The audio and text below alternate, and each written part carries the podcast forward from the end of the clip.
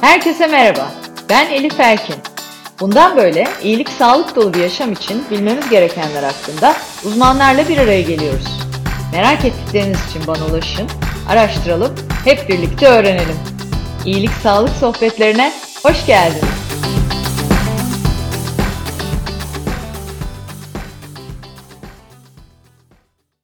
Herkese merhaba. İyilik sağlık sohbetlerinin bu bölümde kadın hastalıkları ve doğum uzmanı Doktor Harika Bodur Öztürk'le beraberiz. Harika hoş geldin. Hoş bulduk. Seni görmek çok güzel. 1994'te tanıştık biz e, Harika'yla ve o gün bugündür de e, kendisini takipteyim. Ara ara görüştük, hayatın içinde denk geldik ama bugün burada beraber olmak benim için çok büyük mutluluk gerçekten. Bir defa daha uzun konuşacağız herhalde. Evet, evet. Ee, önce başlamadan seni kısaca bir tanıtmak isterim.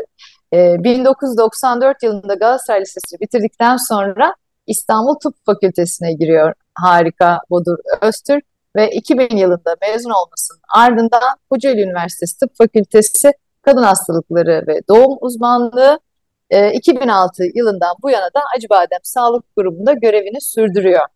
E, ama sıradan bir e, görev değil bence. Zaten hani, e, sosyal medyada da görüyorum senin e, takipçilerle ilişkini. E, çok yakın, çok e, keyifli bir e, ilişki de var orada. Şimdi 94 evet ondan sonra işte kadın hastalıkları ve doğum uzmanlığından sonra e, merak ediyorum sayıyor musun şimdiye kadar kaç doğum oldu? Sayarlar mı? Ben olsam sayardım. Bazen hastalar da soruyor sayıyor musunuz hocam biz kaçıncıyız diye. Evet. Asistanlığa ilk başladığında tabii çok heyecanlı oluyorsun. İşte doğum yaptırdım, bugün şu kadar yaptırdım, işte 5 oldu, 10 oldu, 20 oldu, 100 oldu. Ama tabii o kadar büyük bir sirkülasyon var ki orada hani buradaki bizim gibi e, günde 3 hasta 5 hasta olmuyor. Çok yoğun bir e, sirkülasyon var. Dolayısıyla o saymalar işte 200'lü, 300'lü, 500'lü rakamlardan sonra gerçekçi olalım ki bitiyor. Bir de Evet. asistanlığa ilk başladığımızda bize hemen e, öyle sezaryen falan vermezler. Yani önce en basiğinden başlarsa işte daha önce doğum yapmış kadınların doğumu yani görece daha kolay olanlar. Daha sonra ilk doğumunu yapanları teslim ederler. İşte sonra epizyotomi vesaire varsa bunların onarılması, dikişlerin tamiri. Sonra minik minik sezaryana geçilir birinci yıldan sonra. O zaman da sezaryen doğum sayısı sayılır. İşte kaç oldu? 10 oldu, 100 oldu. Sonra histerektomiler, rahim ameliyatları bu sefer onlar sayılır. Ama hani kümülatifte baktığınızda gerçekten e, oldukça iyi bir oranda kadına dokunmuş oldum, temas etmiş oldum. Bir kısmını tabii hiç tanıyamadım. Çok hızlı oldu her şey. Hani görüyorsun ve ertesi gün taburcu oluyorsun. Ama 16 yıldır özel sektör ve tek bir hastanede olunca e, bir süre sonra bazen de arkadaş gibi oluyorsunuz hastalarla. Eminim. Hele ki senin tarzını da bildiğim için eminim öyledir. İlk sezaryen, ilk her şeyle kendi başına yaptığın doğumu hatırlıyorsundur eminim. Nasıl bir duyguydu? Ee, başta şöyle tabir edebiliriz. Okyanusa atılmış balık gibi hissediyorsun kendini. Yüzmeyi bilmeyen balık gibi. Gerçekten öyle. Hani arkanda alo deyince ya da hadi koşun deyince gelecekler var büyük e, asistanlar, daha kıdemli uzmanlar. Ama baş başa kaldığında o sorumluluk sana geldiğinde e, hadi şöyle bir arkana bakıyorsun tabii hani bir şey, "Ah, ne olacak şimdi? Ciddi bir sorumluluk çünkü. Kolay Evet, değil bence. Değil, değil tabii. Bir de tabii bayağı bir yıl oldu artık sen hani. Çok tecrübeli, çok bambaşka bir e, noktadasın. Çokça binlerce insana da dokundun. E, ve Aslında görüyorum 22 yaşına gelmişler. Yani ilk doğurttukları. Aha, işte doğum yaşları bile yaklaşmış olabilir. evet, evet tam da, tam da onu soracaktım. Nasıl böyle ilişkin devam eden, e, ya beni siz dünyaya getirdiniz, işte evle, evleneceğim diyen ya da ne bileyim üniversiteye başlıyorum diyen e, vardır herhalde değil mi? Nasıl Ee, takip devam ediyor Ko-? Kocaeli Üniversitesi'ndeyken doğurttuklarımdan bir kısmı gerçekten Instagram'dan buldu. Yazdılar. Böyle işte ben tıp fakültesindeyim, ben hukuktayım, ben şuradayım yazanlar oldu. Ama buradakiler daha 15-16 yaşlarında onların tabii annelerinden falan biliyorum Tabii. Ya da ilk Er- kontrollerine gelenler olabiliyor. Ama keyifli gerçekten. Evet, ergenlerden zaten öyle bir şey beklemememiz gerektiğini acı tecrübelerimizle ya da işte şimdi yaşıyoruz. 12 yaş sonrası bu HPV aşıları e, evet. belki birazdan konuşuruz. Evet. İşte aşı vakti geldi getireyim mi size e, soruları geldi yavaş yavaş geliyor. Evet. Tabii. Bu şekilde tema, temas Devam. artacak zaman içinde. Evet. Ne güzel, ne mutlu. Ee, şimdi tabii kadın hastalıkları ve doğum dendiğinde işin bir de doğum kısmını konuştuk. Bir de kadın hastalıkları tarafı var. Ve maalesef ki görüyoruz ki kadın sağlığı aslında o ülkenin gelişmişlik durumuyla, eğitim düzeyiyle, sosyokültürel özellikleriyle, hatta yaşam biçimiyle bile çok e, bağlantılı. Pek çok faktörden etkileniyor. E, ve de maalesef ki ülkenin gelişmişlik durumuyla da çok e, ilişkili. E, ama tabii evrensel olduğunu da görüyoruz bir yandan. E, ve hemen hemen çoğu nüfusta da yarı, yaklaşık yarısını oluşturan kadınların e, hem biyolojik hem üreme özelliklerinden dolayı daha fazla riske maruz kaldığını, daha kırılgan olduğunu da görüyoruz. Yani fiziksel olarak da bu böyle. E, bununla birlikte e, bu alandaki bilgi düzeyi de çok limitli. Ya da bu anlamda konuşmak, paylaşmak da daha da limitli. Hani e, hatta kadınlar belki de e, kendini çok da fazla tanımıyor. Yani doğum belki büyük bir değişiklikle orada bir şeyleri yaşıyoruz ama genel olarak baktığımızda kadın sağlığıyla alakalı bizi ne riskler bekliyor, nelere dikkat etmemiz lazım. Hani bu kadar bangır bangır herkes farkındalık için e, kendini e, zorluyor. E, bunun için zorluyor gibi de e, geliyor bana. Hani sen bir uzman olarak çok da farklı kesimlerde insanlara da dokunan bir kişi olarak sen nasıl görüyorsun? Ee, şimdi benim tabii hizmet ettiğim grup gerçekten sosyokültürel seviyesi yüksek bir grup. Dolayısıyla soruları daha net. Ama genele baktığımız zaman örneğin 12 yaşında bir kız çocuğu menstrual siklüsü başlıyor. Aslında menstrual siklüs başladıktan sonra belki ayda 4 günü 5 günü bloke olmaya başlıyor. İşte küçük çocuk sporuna gidecekse üstüne giyeceğini düşünmeye başlıyor. İşte kan, e, kanaması fazlacaysa belki daha çekingen, daha bo boynu bükük durabiliyor. Bunlar konusunda bir anneden değil de belki bir uzmandan danışmanlık alması ilk etapta yani ilk menstruasyon başladığı zaman hadi kızım bir gidelim bir doktorla görüşelim. E, soruların varsa ona sor. Hani belki annesine gerçekten soramayabilir. Mesela çocuklar bazen annelerinin getirdiği genç e, kızlarımız işte tampon kullanabilir miyim gibi sorularla gelebiliyorlar. Bunlara doğru cevapların verilmesi ya da kanama ne, ne kadar olursa doktorla iletişime geçilmeli e, çünkü bazen gerçekten anemik geliyor. Yani yorgunluk, bitkinlik, halsizlik, kan tetkikleri yapılıyor. Hemoglobin yerlerde. Aslında bu çocuk ciddi kan kaybına maruz kalmış ama söylemediği için, paylaşmadığı için fark edilmemiş. Yani anemi tanısıyla bize geliyor. Dolayısıyla evet. baştan itibaren doktorun bence işte şu doğrudur, bu kadarı normaldir gibi bir yaklaşımda bulunması oldukça e, yol gösterici olabilir. E, gebelik öncesinde kadınlarımızın çoğu maalesef doktora başvurmuyor. Aslında gebelik öncesinde mutlaka bir e, detaylı inceleme yapılması lazım. Hatta gebelik öncesinde bir kadının diş muayenesi bile yapılması lazım bakıldığında. Onu gözden geçirecek olan da tabii ki kadın hastalıkları ve doğum uzmanı. Hasta kaç yaşında, ilk gebeliği mi, e, işte obezitesi var mı, eşlik eden başka bir hastalığı var mı? Önceden bir takım kan tetkikleri yapılıp tiroidi olabilir, akraba evliliği varsa şimdi artık genetik mutasyonları tarayabiliyoruz ve ciddi anlamda dataya sahip olabiliyoruz. E, tabii sosyal medya ile birlikte özellikle SMA konusunda farkındalık arttı. Evet. Ama tek gen hastalıklarında sadece SMA yok. Birçok tek gen hastalığı var. Bunlar taranabiliyor.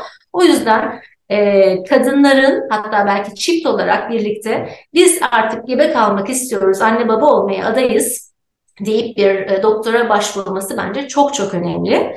E, onun dışında e, hani kadının adı yok mu? Evet gerçekten bazen kadının adı yok. Yine asistanlık döneminden hatırlarım. E, infertilite polikliniklerinde bazen dram yaşanır. E, şöyle düşünün. E, anne yani kayınvalide ve karı koca gelmişler. Kayınvalidesi de diyor ki e, çocukları olmuyor, gelinde sorun var. Çünkü o direkt fokusu kadına yapıştırıyor aslında. Tabii. Siz sakince bakıyorsunuz, tetkikleri istiyorsunuz vesaire ama aslında azospermik yani sperm yok. Ya da hastayı sorguladığınızda, çifti sorguladığınızda cinsel birliktelikle ilgili sıkıntıları çok büyük. Yani çocuk yapacak e, ne diyelim belki çift matüriteye kavuşmamış henüz aslında. Evet. Dolayısıyla sonuçlarla söylediğinizde bu sefer e, farklı e, yaklaşımları da görmüş oluyorsunuz. E, zor konular gerçekten ya da çok derin konular. E, üzerine evet. çok çok konuşulması gereken konular. Kesinlikle. Çok aslında güzel başladın. Yani 12 e, yaşla birlikte sanırım değil mi? Ya da işte ama Türkiye'de 12 buçuk gibi evet, ilk regle olma, menstruasyon evet, dönemi. Regle döngüsü başlıyor. Evet. Şu an tabii hani e, çok daha eskiye göre modern bir noktadayız. En azından bizler anne olarak genel olarak daha bilinçliyiz. Belki birazcık hazırlamaya çalışıyoruz çocuklarımız. Hani eskiden e, anne mide kanaması mı geçiriyorum deyip tokat yiyen e, kız çocukları olduğunu tabii, biliyoruz tabii. yani evet. maalesef e, ilk regle olduğunda. Aslında Ama, travma e, bakınca. Çok büyük travma tabii yani hiç hayatında o kadar e, kan bir, bir arada görmemiş bir kız çocuğunun bir anda e, sürpriz olması ayrı travma ki sürpriz olmadığında bile bence kolay e, bir şey değil. O yüzden e, ben e, nehirde yapmadım ama şimdi Mira da bana böyle de bir fikir verdi. Doğru söylüyorsun aslında. Önden bir hekimle görüştürmeyi ben de düşünmediğimi fark ettim yani. Çok Halbuki, çekingen bir çocuksa zor olabilir ama Evet, yani çünkü evet. bazen de çocuklar geliyorlar anneleriyle konuşmuyorlar. Yani anne konuşur oluyor. Aslında onun belki e, hani doktor konusundaki çekingenliğini de kırmış oluyoruz bu noktada. Hani biraz ablalık da yaparak. Hani Tabii. bak korkmayacağız. İşte biz ne yapıyoruz? En azından bir karından ultrasonla e, rahmi, yumurtalıkları, burada bir sorun var mı? Bunu da görmüş oluyoruz. O da korkmamayı öğreniyor. Aa evet burada bir şey yokmuş. Şer koydular, ultrasonla baktılar evet. diye kafasında kalmış oluyor. Tabii tabii çok çok kıymetli. Sonrasında da işte gebelikten, hamilelikten bahsettin. Şimdi o da çok doğru. Yani herhalde e, oransal olarak çok daha azdır kadın doğum hekimine biz e, çocuk yapmaya karar verdik diye giden kitle. E, değil mi baktığın evet, zaman? Evet. Hele ki tüm Türkiye'yi düşündüğünde yani. Yani dünya dünyadaki literatür bilgisi e, gebeliklerin yüzde 50'si planlı der. %50'si evet. zaten geri kalan %50'si zaten plansız gebelikler. Yani korunduğu halde gebe kalmış ya da doğru yöntemlerle korunamamış da gebe kalmış kişiler. Bunların tabii bir kısmının akıbeti farklı oluyor ama bir kısmı da doğumla sonuçlanıyor. Ama planlanmış gebeliklerin de büyük bir kısmı aslında önceden doktora gitmiyor. Biz istiyorduk işte 3 aydır çalışıyoruz diyor ama öncesinde bir doktor görmemiş oluyor gerçekten. Evet halbuki o önceki dönem çok kıymetli dediğin gibi yani orada belki e, planlama kararıyla birlikte kadının da kendini bir pit stopa çekip dediğin gibi diş de dahil bütün vücudun önce kendi sağlığını e, bakıp değerlendirip belki iyileştirip ondan sonra o Kesinlikle. planlama gebelik dönemini yönetmesi lazım. Kesinlikle. Bir de bazı şeyler çok şekilsel oluyor ya yani şimdi toplumda da öyle böyle modalarımız oluyor işte e, baby shower'lar daha bizim zamanımızda çıkmaya başlamıştı. Ya Allah Allah falan diyorduk. E, şimdi baby shower bitti işte cinsiyet açıklama eventleri balon pembe çıkarsa kız oluyor işte erkek oluyor falan e, bir şeyler. Bir de bunu yapmayan üstünde de bir mahalle baskısı da oluyor. Halbuki bunlar işin bu arada hani keyifli seremonik kısmı yani bir şey de demiyorum. Sadece farklı geliyor bana. Ama onun çok daha ötesinde bir hazırlık da lazım aslında değil mi? Yani psikolojik olarak da anne için yani gebelik dönemini sağlıklı e, atlatmak için görüyoruz. Kimi çok rahat geçiriyor, kimi de gerçekten çok zorlanıyor. Yani senin bir kadın doğum uzmanı olarak bu süreçte hani mutlaka dikkat edilmesi gerekenler mi diyelim? Ya şunu mutlaka yapın diyeceğin şeyler mi diyelim? Neler olur tavsiyelerin? Şimdi öncelikli e, olarak bu işin evet bir anatomik kısmı e, ya da biyolojik kısmı var ama ruhsal hazırlık da bence çok önemli. Yani bir çift biz anne baba olmaya karar verdik dediğinde o çocuğunla e, birlikte, çocukla birlikte hayatlarının nasıl değişeceğini aslında bir kısmı e, anlamamış oluyor. E, bir çocukla yaşam bundan sonra nasıl olacak? Biz bu çocukla e, hayatımızı ne yöne doğru götüreceğiz? Bunu belki de çiftlerin baştan bir konuşmasında fayda var. Çünkü bazen şunu olabiliyor. Kadın çok istiyor ama aslında adam çok da istemeyebiliyor. Yani ikisinin birlikte istiyor olması da bence çok kıymetli. Bunlar mutlaka önceden e, konuşulmalı diye düşünüyorum birincisi. Çünkü sonra doğum sonrasında ailede e, çatlaklar, krizler gelişebiliyor. Eğer önceden konuşulmamışsa ya da sorumluluk paylaşımıyla doğum öncesinde belki yapılmalı. İş organizasyonu denebilir buna belki. Tabii, Çok tabii. böyle didaktik olacak ama bunlar gerçekten konuşulmalı çünkü sonra kadının üstünde kalıyor bütün yükler ve bu sefer yıpranmış bir anneyle karşı karşıya kalınıyor. Onun dışında e, tabii biyolojik hazırlık önemli. Örneğin ben obeziteye çok e, önem veriyorum. Yani gerçekten kilo fazlası varsa ya gebeliğin başından itibaren çok sıkı tutacak, e, işte alması gereken kiloya çok dikkat edecek, sporuna, beslenmesine bir koçluk hizmetiyle belki devam edecek.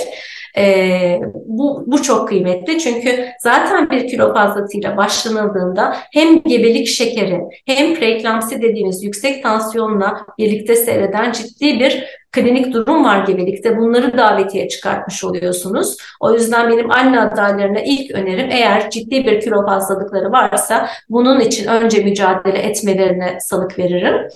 Ee, tabii ki kadının vücudu gebeyken değişecek. Bu mümkünatı yok değişmemesinin. Sonuçta hepimiz yıllar içerisinde görüyoruz ki saçımız aynı saç değil, e, yüzümüz aynı yüz değil. Bu çok çok normal. Bu değişimi de aslında kabullenmek önemli. Çünkü doğumdan sonra bir kadın e, işte kabaca bir 5-6 kilo veriyor. Ve ilk sorusu da ben ne zaman eskisi gibi olacağım oluyor. Genelde ilk sorusu bu oluyor. 9 e, ayda değişen kadın vücudunun kendine gelmesi en az 1-2 ay sürer. En az. Ha, evet. Eskisi gibi olması spor vesaire şunla birlikte bazen 6 ayı bile bulabiliyor. O yüzden sabırlı olmak gerektiği akılda tutulmalı. Ee, bu e, kilo e, kilo alımı bence de çok önemli. Hani zaten obezite varsa ayrıca kesinlikle daha hassasiyetli yönetilmeli ama herhangi bir kilo problemi olmayan kadınlar için de. Şimdi e, ben iki farklı e, profil görüyorum. Bir grup nasılsa hamileyim diyor. Öyle bir yiyor ki evet. e, hani onun bebeğe faydası olduğunu düşündüğü yiyecekleri yediğini zannediyor ama çok yediği için çok kilo alıyor. Kendi bu sefer 20 kilolarla 30 kilolarla hamileliği hani bir bazda bir hastalığı olmayan kişilerden bahsediyorum. E, aldıktan sonra doğumla belki 7 kilosunu kaybedip 15 kilo fazlayla oturup bu sefer doğum sonrasında daha e, büyük sıkıntı evet. yaşayabiliyor. Kimi de tam tersi e, aman kilo almayayımı biraz abartıp bu sefer belki de çocuğun e, yeterli beslenmesi önünde de bir engel teşkil etmiş olabiliyor. Tabii ki çok kişisel olduğunu bilmekle birlikte hani burada verebileceğim bir aralık var mı? Yani en azından hamilelikte hani bir hastalık te, e, eşlik eden bir durum yoksa hani minimum şu kadar alması bir bebek sağlığı için iyidir ama maksimum da şu yani şu aralıkta kalmak iyidir aslında ideal kilo alımı gebelikte 10-12 kilo kadardır ideali. Ortalama e, kadınlara bakacak olursak. E, zaten evet. doğum sonrası işte bebek 3,5 kilo, plasantası, amniyonu vesaire deyince 12 kilo almış olsanız bile zaten bebekle alakalı kısımları bunun 5-5,5 kiloyu geçmez. Tabii vücutta ödem oluyor, kandaki volüm miktarı değişiyor. Bunlar ayrı konular. Ama diyelim ki body mass indeksiniz yüksek girdiniz bu işe.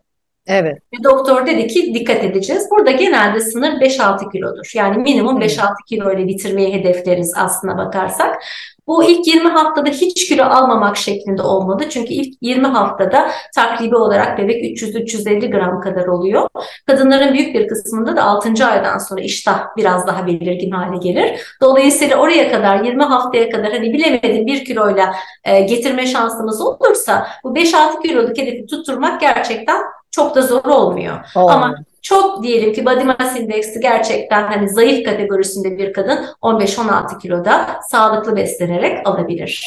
Ama 25-30 kilolar kesinlikle e, doğru değil, doğru kilolar değil. Ancak hani 200-300 gebelik olursa belki olabilir. Çoğul gebeliklerde biraz daha farklı tabii ki.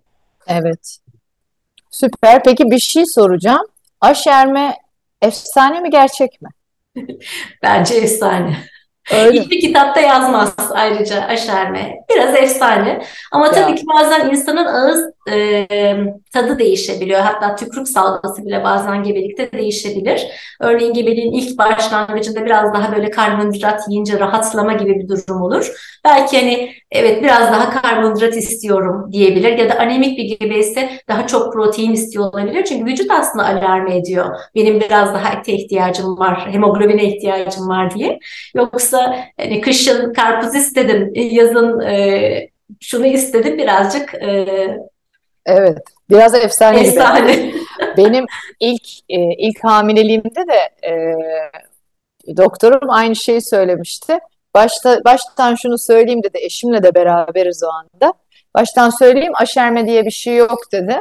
ee, öyle dedi e, adamı dedi gecenin bir vakti canım şunu istedi falan diye sağ sola göndermeyi düşünmeyin dedi. Hocam dedim söylemeseydiniz keşke. Baştan e, silahları indirdik yani.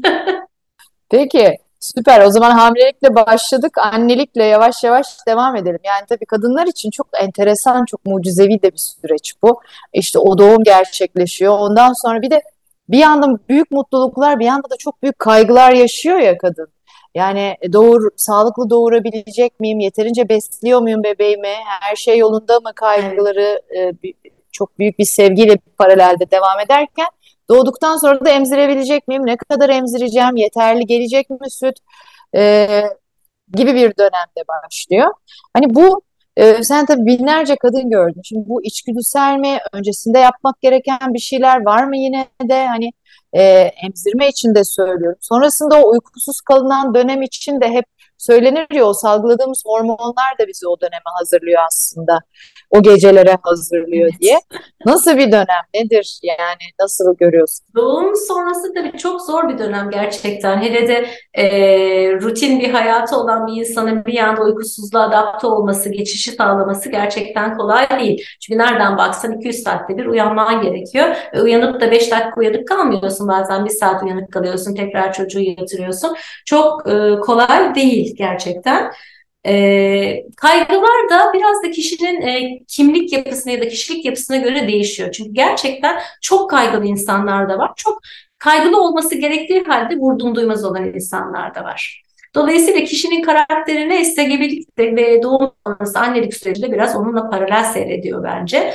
E, ciddi kaygı bozukluğu varsa kesinlikle destek alması lazım diye düşünürüm. Çünkü doğum sonrası zaten hani postpartum depresyon, e, lohusalık e, sürecinde kadının moodunun e, farklı olduğu bir süreç. Bazen kendinizi kontrol bile edemiyorsunuz. Bu e, tamamen hormon salgısındaki değişikliklerle alakalı aslında. Dolayısıyla e, kolay bir süreç değil. Süt birçok kadının endişesi ki ben bile hekim olduğum halde benim bile e, işte bugün sütümüz mü azaldı çocuk az beslendi mümkün değil öne geçesiniz mutlaka oluyor. E, bir de bizim toplumda hani birçok kadının başına gelmiştir. Hani çok böyle bir soru var. Sütün yetiyor mu çocuğum? Bu çocuk doydu mu çocuğum? Aç kaldı. Şimdi bunu lütfen hani söyleyeceğim anneanneler, babaanneler, komşular, arkadaşlar yapmayın. Çünkü iyi niyetli bile yapsanız o sütüm yetiyor mu, çocuk aç mı o kadını bitiriyor. Sen besleyemiyorsun e, algısı oluşuyor. Oysa ki pozitif feedback vermek lazım. Evet hadi bakalım bugün çok yoruldun sen uyu denilebilir. E, işler, evin içindeki işler organizasyon şeklinde işte sen yemek yapma ben yapacağım, ütüsünü ben yapacağım, sen e, yap dinlen denebilir. Ama bu süt konusunda gerçekten bir baskı var kadınların üstünde. Ee, bunu görünce ben de üzülüyorum. Çünkü evet. hani sonuçta formül süt denen bir şey var. Sütü gerçekten yetmiyor olabilir ama çaresi var. Bunu kadına sütün yetmiyor mu, sen besleyemiyor musun demek e, kesinlikle doğru değil. Bunu yapmamak lazım. Evet, doğum sonrası gerçekten annelerin e, en çok psikolojik desteğe de ihtiyaç duyduğu, evet. hatta tabii ki fiziksel desteğe de ihtiyaç duyduğu e, bir dönem. Orada işte ekip e, olmak gerekiyor. Anneanne, evet. babaanne, eş hepsi bir arada ki o süreçte e, geçsin. Harika. Bir de şimdi tabii e, doktora hastaneye başvurduğumuzda böyle hani her şey çözülür e, bir anda e, bir konuşmayla biter gibi görünüyor ama tek başına bu yeterli olmayabiliyor. İşte her anlamda destek sistemleri kurmak da önemli, bir bilinci arttırmak da önemli. Hani sen Kadın sağlığı konusuna genel anlamda baktığında bu konuyla ilgili nasıl görüyorsun? Şimdi bizim çözebildiklerimiz var, bir de hiçbir şekilde çözemediklerimiz var. Yani gerçekten örneğin bir bebek anne karnında gelişirken tanıyabildiklerimiz ve tanıyamadıklarımız gibi iki kategoride inceleyebilir miyiz? Kesinlikle. Ee, örneğin hasta doktor kontrolüne geldiğinde hiçbir şey olmayacağını düşünüyor olabilir ama doğru değil. Çünkü e, ilk trimester özellikle ilk 12 hafta bebek kayıplarının en çok olduğu dönemdir. Örneğin 8. haftada kalbi atmıyor. Hocam niye atmıyor? Biz sana 6'da gelmiştik. Ama 6'da gelmiş olman bu çocuğun 8'de de kalbi atacak e, diye bir gerçeklik oluşturmuyor. Bunu bir kere baştan kabul etmek lazım. Bizim toplumda biraz bu konuda direncimiz var. Yani bebek neden anne karnında düşük oldu, neden kalbi durdu ve bir başka kısmını da bilemiyoruz gerçekten. Tabii ki üst üste kayıplar varsa ekstra araştırmalar yapıyor, kromozomlar bakılıyor. Ailede işte daha önce de bahsettik genetik hastalıkla ilgili bir yatkınlık var mı ya da anatomisinde kadının yani rahmin taşıyabilme kapasitesinde bir sorun var mı bunlar inceleniyor. Birincisi bu. Hatta ben hastalara şunu söylerim çoğunlukla. Bakın siz eve giderken %100 sağlıkla kapıyı açabileceğinizin garantisini veriyor musunuz kendinize? Hayır aslında teorik olarak. Yani arabada başımıza bir şey gelebilir ve biz o gün evimizde gidemeyebiliriz. Dolayısıyla daha biz e, sadece ultrasonla bu çocuk iyidir dediğimiz bir bebeğin sağlıklı doğacağının garantisine hiçbir zaman veremeyiz. Çocuk doğduktan sonra da sağlıklı büyüyeceğinin garantisini veremeyiz. Örneğin otizm. 3 aylık bir çocuğa otizm tanısı konulamaz. En erken 1,5-2 yaş gibi konulabilir. Neden? Çünkü o dönemde bulgu vermeye başlıyor. Dolayısıyla çocuk fiziksel olarak tamamen iyi gözüküp aslında altta bir şey ya da gelişimsel bir problem peşi sıra e, takiplerde gelebilir mi? Maalesef gelebilir. Bu herkesin başına gelebilir. Doktorun da başına gelebilir. E, ya da bir genetik profesörün de başına gelebilir. Yani bunu bir kere kabullenmek lazım. Bizim toplum bu konuda biraz daha e, ne diyelim e, kabullenmeme tarafında, görmeme tarafında bence. Evet yani orada da işte bilinçli olmak yine e, evet. devreye giriyor sanırım. Çünkü hiçbir şeyin garantisi olmadığı da bilmek ama elimizden ne geliyorsa hem önlemek adına hem de o süreci doğru yönetmek adına tabii ki e, doktor kontrolünde olmak çok kritik.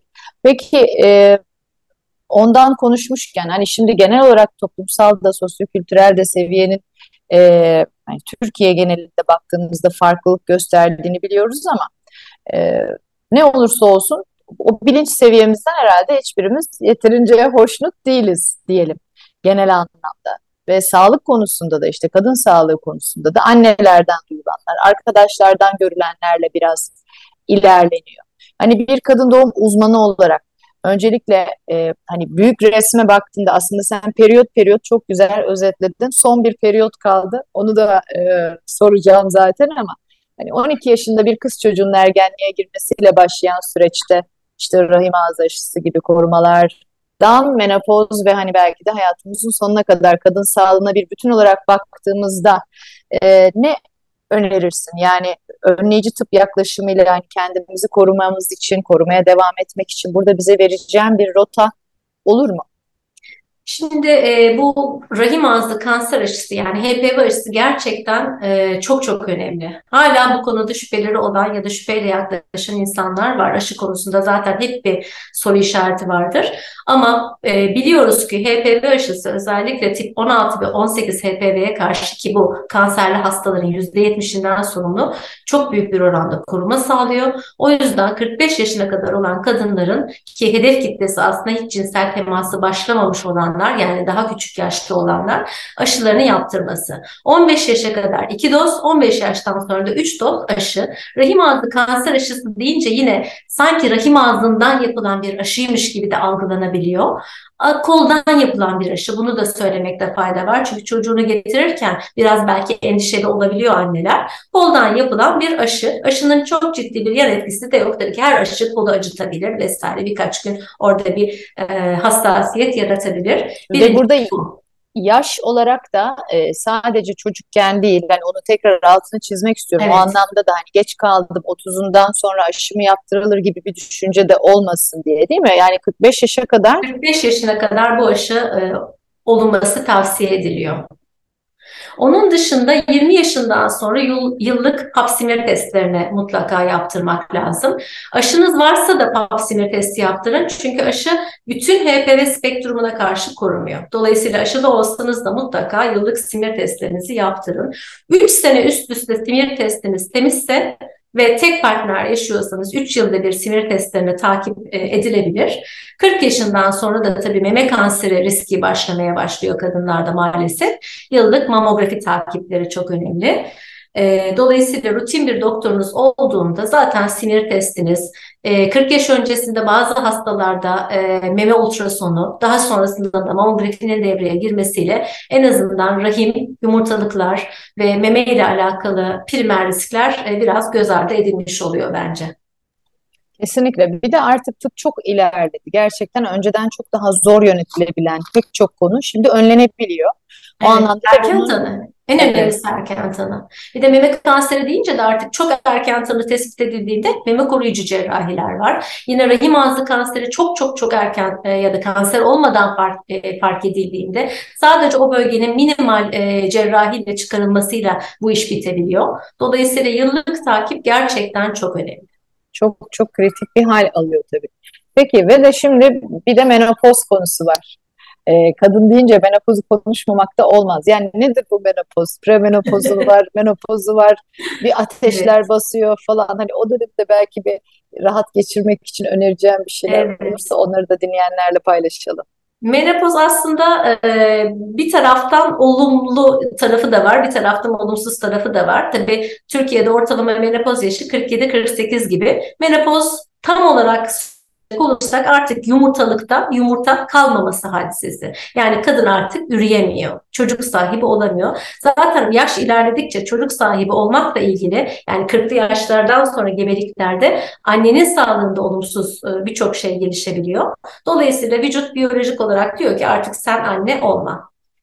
Aslında bu. Tabii bu premenopozal süreç bazı hastalarda çok zorlu geçebiliyor. Çünkü premenopoz demek de yumurtalıklar hala işlevsel ama kısmi işlevsel. Kimi aylar ovülasyon yumurtlama var, kimi aylar yok. Bu dönemde düzensiz siklikler, kanama bozuklukları olabiliyor.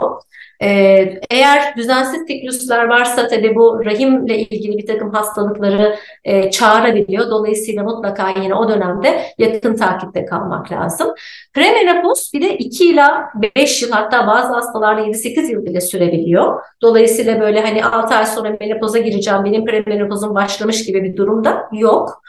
Ee, ama Türkiye'de kadınlar ortalama 48 yaş gibi menopoza giriyorlar. Tabii menopozdan sonra östrojensizlikle alakalı bir takım sıkıntılar maalesef başlıyor ki bunların en çok e, hastaları üzen kısmı aslında cinsel işlev bozuklukları olabiliyor, libido düşmeleri olabiliyor, unutkanlığa eğilim olabiliyor, e, gece uykularında bölünmeler, dikkat dağınıklığı, çarpıntı atakları gibi gerçekten yaşam kalitesini bozan sorunlar olabiliyor. Dolayısıyla yaşam kalitenizin bozulduğunu düşünüyorsanız o zaman bunları dile lütfen getirin diyorum hastalara. Çünkü bunların işte hormon replasman tedavileriyle ya da bir takım vajinal östrojen preparatlarıyla toparlamak çok mümkün.